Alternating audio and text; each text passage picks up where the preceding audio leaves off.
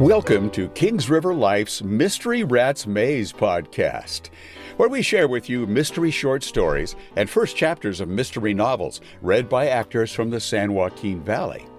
Now, this episode features the mystery short story Bark Simpson and the Scent of Death by Alan Orloff, read by local actor Sean Hopper. Bark Simpson and the Scent of Death was published in Chesapeake Crimes, Fur, Feathers, and Felonies in March of 2018. Three more weeks before you're put out to pasture, I said to my partner Jerry O'Brien. Gonna be nice, sleeping late, pina coladas, 36 holes a day. Uh, maybe only 27 holes. I'm no longer a young man. O'Brien sighed. Uh, 30 years on the job. Seems like just yesterday I got my gold badge. Hard to believe I was once like you, Rook. Like me? You mean handsome? No, I mean a newbie. I'd been on the force for six years before I got the recent bump to detective. I'm not so new. Face it, kid, you're green. From the back seat of our unmarked car, the dogs started yipping. Tell me again why we're driving around town with a mutt, I said, raising my voice to be heard over the racket. He's not a mutt. He's a Shih Tzu, and his name is Bark Simpson. Belongs to my son. My grandson Sean named him. Technically, I suppose he's my great grand dog. I refrained from rolling my eyes. Okay, so why the pooch? Uh, you'll see, Rook. Hey, this rookie has a name too. It's Willis, I said, maybe a little too forcefully. Yeah, I know. O'Brien paused for effect. Rook? Hey, listen, I. Red! O'Brien ordered, and the dog stopped in mid yap. How'd you do that? I asked. Do what? Make him stop barking. He's exceedingly well trained. Enough about the dog. Time to get down to business. You really think Machete Morris and his crew killed Tommy Page, and his murder is connected to the Archer kid's death three years ago? I knew the Archer case was firmly stuck in O'Brien's craw. An innocent 14 year old kid in the wrong place at the wrong time. O'Brien had been talking about clearing that one on a daily basis since I'd started working with him. The one case he felt he needed to solve before he could retire in peace the white whale. Right now, we were headed to question Morris at the body shop where he worked. I don't think Morris did it. I know so. We've picked him up for a half a dozen things over the years. Never nailed him. Today, I feel a disturbance in the force. In a good way. We're going to get him. How is that going to happen? Some new evidence get discovered? Oh, ye of little faith. I've got something up my sleeve. He started humming under his breath, effectively cutting off any further conversation. I stared out the passenger side window, imagining all the wild things O'Brien could have up his sleeve. He had the reputation as an out of the box thinker, a creative genius with a badge, and I'd seen flashes of it during my short time with him. Three weeks ago, he'd taken a Ouija board into the interrogation room and had come out with a confession after convincing the suspect that if he didn't own up to the crime he'd committed, evil spirits would punish him worse than the criminal justice system ever could. As we closed in on Morris, the neighborhoods got seedier. More empty storefronts, more disenfranchised people wandering about, searching for something, anything, to give meaning to their lives. A few minutes later, O'Brien hung a left off the main drag, and we wove our way through a maze of warehouses and light industrial operations, many out of business.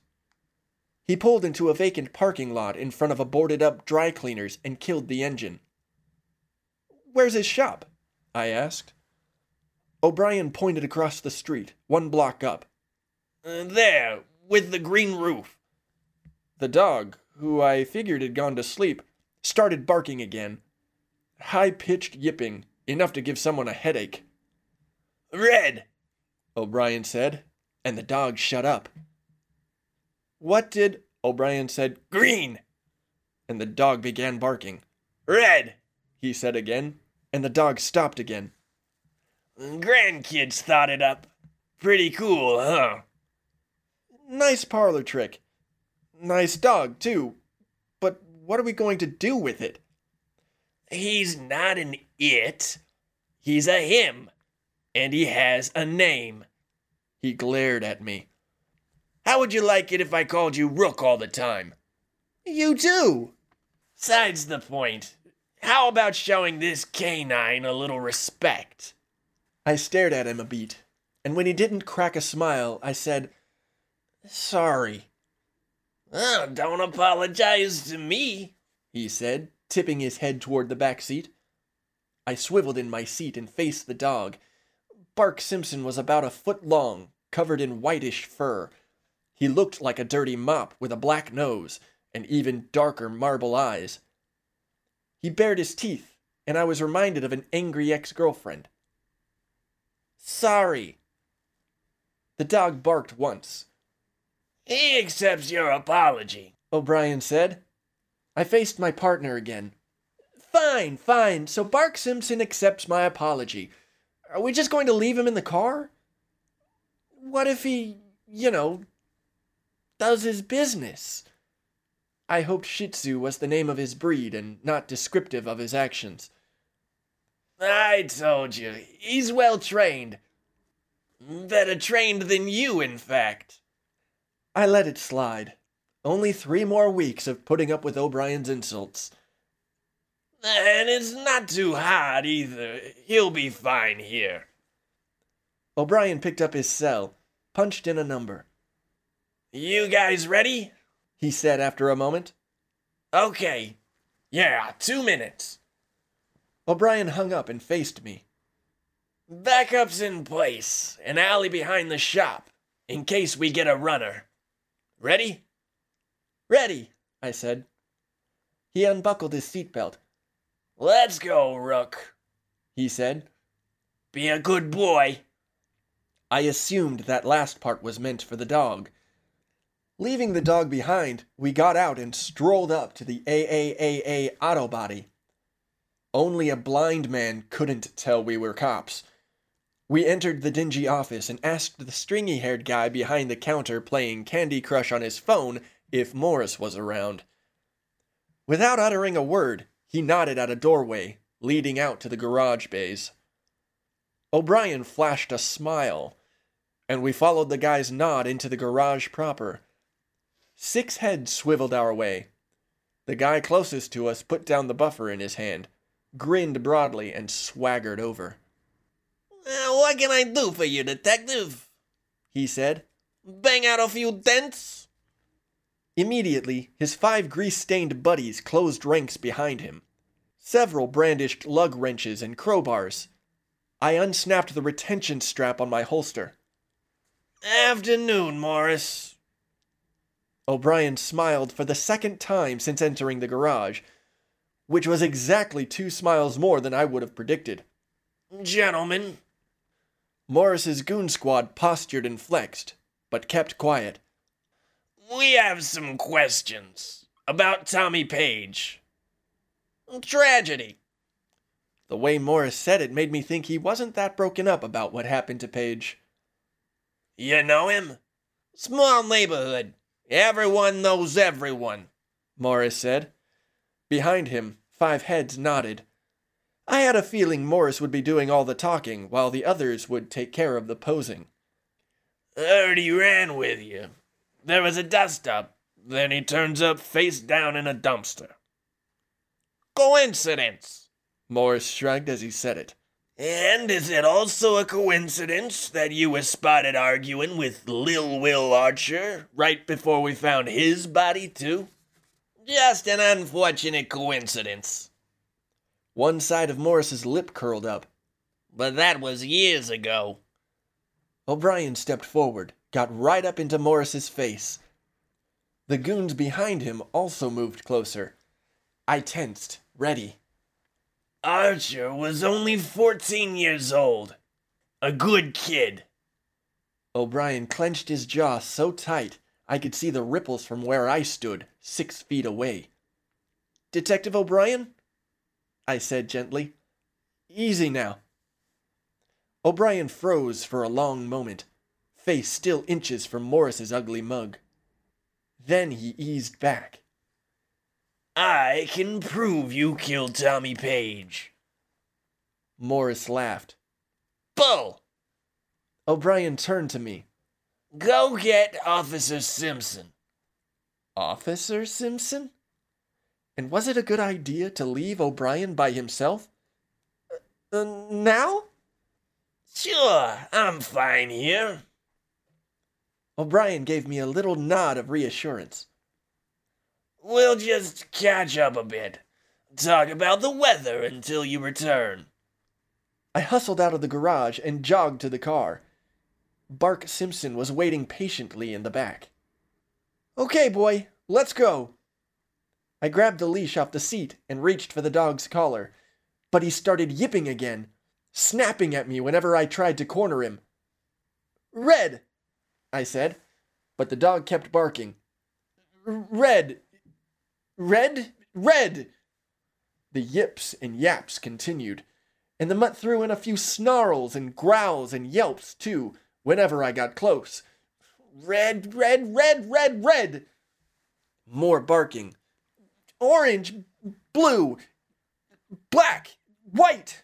I paused to catch my breath, then dove back in. Chartreuse, tangerine, mauve. The barking continued. I had visions of Morris and his crew subduing O'Brien and carving him up while I tried every color in the rainbow. Please stop, Bark Simpson, please! The dog sat and barked twice more. I could have sworn it sounded like okay. Then he went quiet. Seriously? I attached the leash and we trotted back to the garage. As soon as Morris and his gang saw us enter, they started laughing and pointing and falling all over themselves. That's Officer Simpson, Morris managed to spit out between howls. No wonder crime is up around here. I handed the leash to O'Brien, and he waited patiently for the commotion to die down. Then he spoke calmly. This is Officer Simpson. He's a cadaver dog. Uh, he looks alive to me. Morris started sniggering again. Behind him, his crew echoed his laughter.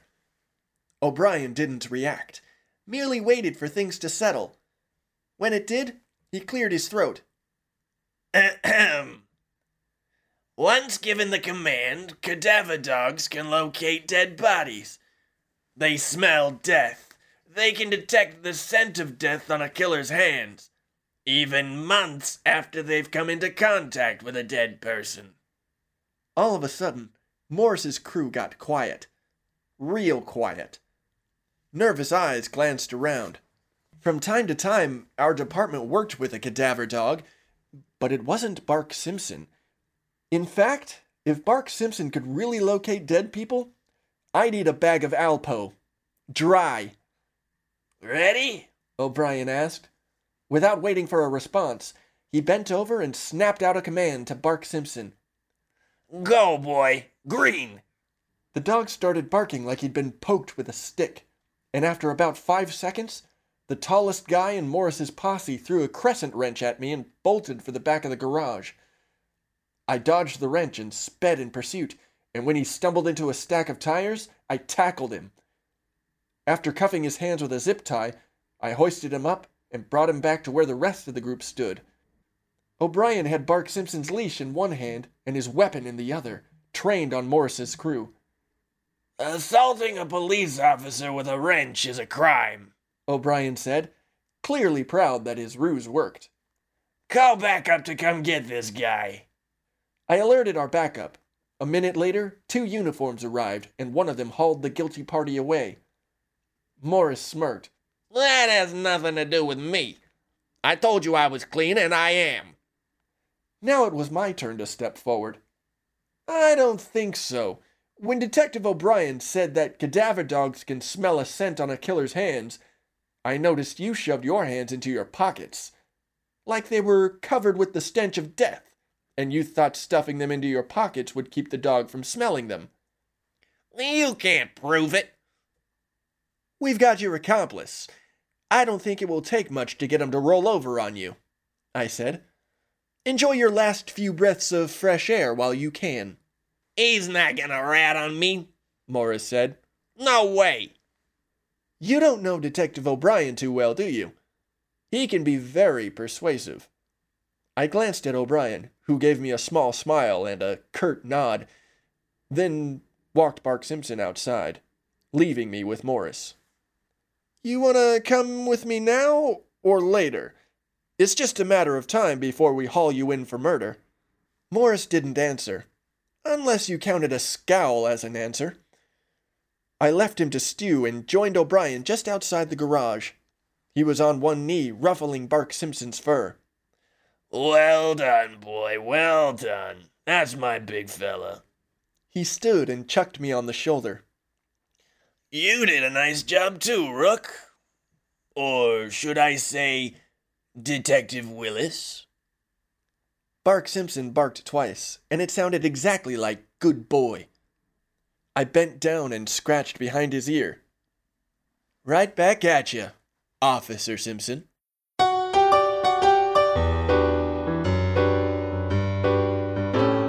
Bark Simpson and the Scent of Death was produced by Kings River Life. And you can learn more about Alan Orloff and his writing on his website, alanorloff.com. Looking for more mystery podcasts to listen to? You like mysteries on the lighter side? Prefer crime novels without hardcore sex and violence? Then visit the Cozy Corner with Alexia Gordon. Listen to the award winning author of The Gethsemane Brown Mysteries. Chat with other authors who write on the less steamy end of the crime fiction spectrum. The Cozy Corner with Alexia Gordon is available on Apple, Google, Spotify, SoundCloud, and several other fine podcast listening platforms. Our theme song, The Blues, was written and played by Kevin Memley. Check out Kings River Life magazine's websites for more mystery, local theater, animal rescue, and so much more. KingsRiverLife.com and KRLNews.com. We'll be back next time with another mystery short story or mystery first chapter. Subscribe to our podcast to make sure that you don't miss a single episode, and follow us on Twitter to make sure you keep up with everything KRL at Kings River Life. Now, if you enjoy this episode, please rate or review it. This helps make us easier to find for others. Until next time, this is your announcer, Jim Tuck, wishing you a life full of mystery.